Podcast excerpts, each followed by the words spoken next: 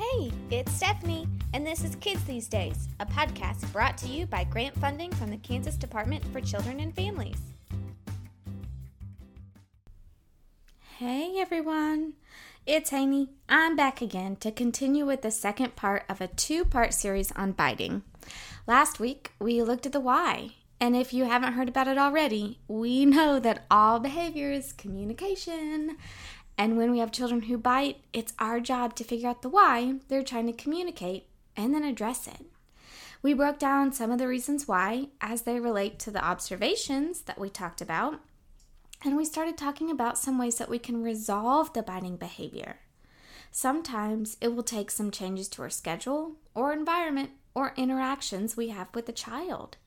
It's important to remember that when we're going to try and address challenging behaviors, we have to figure out the why and then respond appropriately.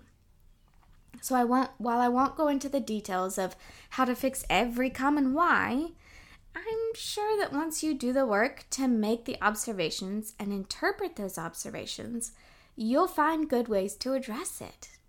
So, what I want to spend our time together on is responding in the moment. When a child bites, what are the next steps that you take? How do you address it? And some of these parts will be the same for all children, but some might be modified once you know their why. Clear as a milkshake? You'll see what I mean in a minute. Okay, so let's start by responding. First, we stay calm. And this is big. We must remember that children match our emotions. We can't start out being upset or come in with anger or other big feelings. If we escalate, they escalate. We need to be able to calmly and confidently approach the situation. Our next step and this one's one that a lot of people miss, is to go to the child who has bitten, who has been bitten. What? Haney, you want me to ignore the child that just bit his friend? I need to address the behavior. Yes, yes, yes, yes, I know you do. And I'm not saying that it won't be addressed, but remember when we talked about sometimes the why is because of attention seeking? Here's where we nip that in the bud. So, by going to the child who was bitten first, we are telling the child who bites that they won't get the attention they are seeking by doing that behavior. So, we go to the child who was bitten first and give them the comfort and loving. Then, we firmly state biting hurts to the child who bites. We encourage the child who bites to look at the other child. We point out that he's sad, that he has tears, and he looks upset. He's crying because you bit him. And this helps the child who bites to see that it is hurtful behavior to his classmate. If they're able to do so, we want to encourage the child who is bitten to self advocate. Lead them through a simple, I don't like that statement, or don't bite me. Be sure to allow plenty of time for that child to say it independently if they're capable of doing so. We want to give them that chance. Then, the child who bit needs to help comfort his classmate. Kendrick, we need to help Johnny feel better. What could we do to comfort him? Model or encourage a pat on the shoulder or a hug, but only doing those things if the child who is bitten says it's okay. He may not want a hug, especially from somebody that just hurt his body. And that's okay. So now is where our knowledge of the child's why comes in. If you know the why, your next statements can relate to that. I know your teeth hurt because you're getting some new molars. Here's a cold teething ring you can bite on. Or, you seem upset that Johnny is too close to you. Next time, you can tell him to move away if he's too close whatever it is that you say can be related to the why from your investigative reporting. And finally, we help them both transition back into an activity. Usually, this also means moving the childhood bit to another area. Again, depending on the circumstance. Okay, I know that was a lot, and in the show notes, I'm including a pretty little printable of each of these steps that you are more than welcome to print out and paste up wherever you need it in your classroom. Maybe make multiple copies, put them wherever you need them. But though lengthy, that's the biting response process. We respond to the incident in a way that is firm on the child who bites, ensures the child who is bitten is cared for physically and emotionally, and we address the why of the communication. Okay, so we covered what to do. Let's dig a little deeper into what not to do. Four of them here. First, we want to avoid labels. Oh my gosh, I wish I had a dollar for every time I walked into a classroom and the first thing I heard was, she's a biter or he's a biter while pointing to a child. If you want me to watch for biting behaviors, yes, I can absolutely do that and I can help to per- try to prevent them. But when we automatically give um, a child a label and introduce others and introduce them to others as the biter, we lead to confirmation bias. It means we're not giving the adult the chance to get to know the child for the child. We're only pinpointing the behavior. And in addition, when we talk about these biters, they can hear you and they take in way more than you think they do. So if they're continually hearing all day about what they are, they might just do the job to fulfill their role. So if you need to communicate with someone to shadow due to a challenging behavior, just say that.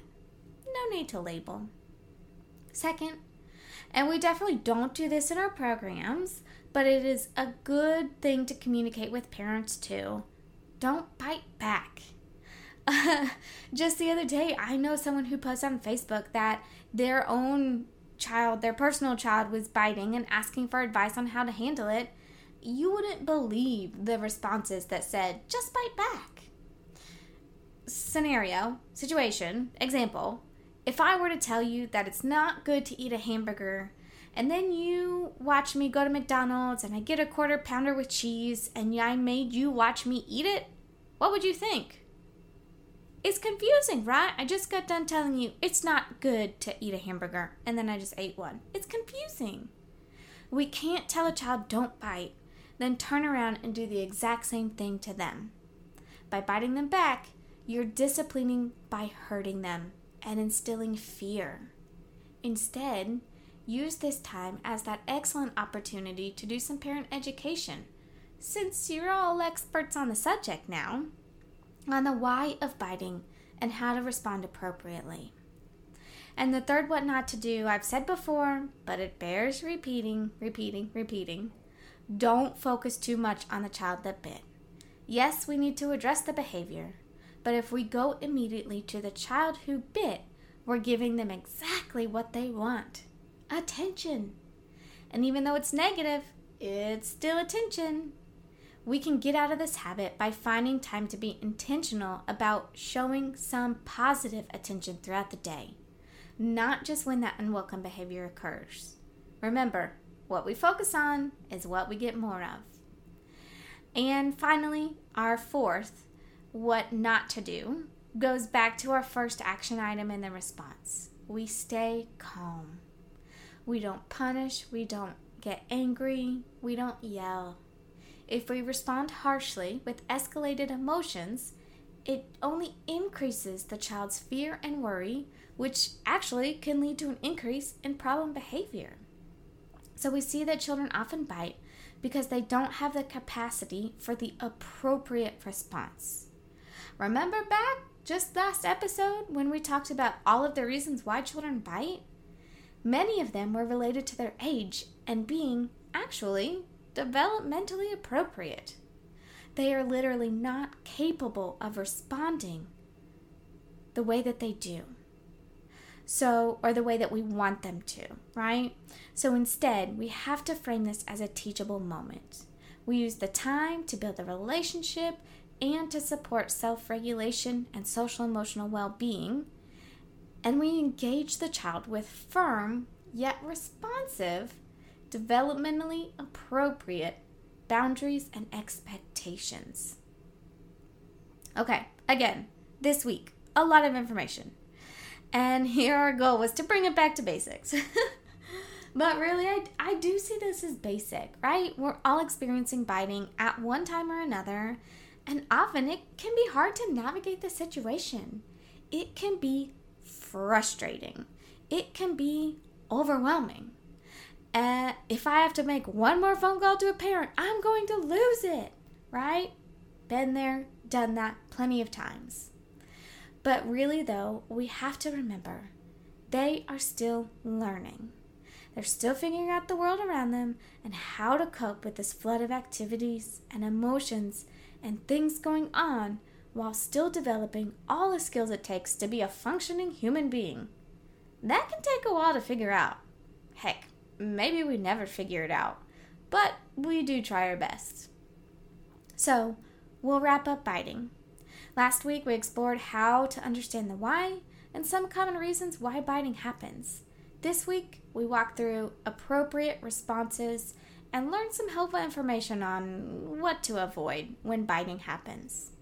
I hope this was helpful to you or you found it helpful to share with another. Until next time, I wish you well.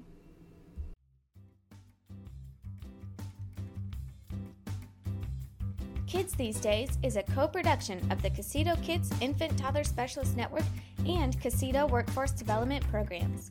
These programs are supported through a grant from the Kansas Department for Children and Families Child Care and Early Education Services.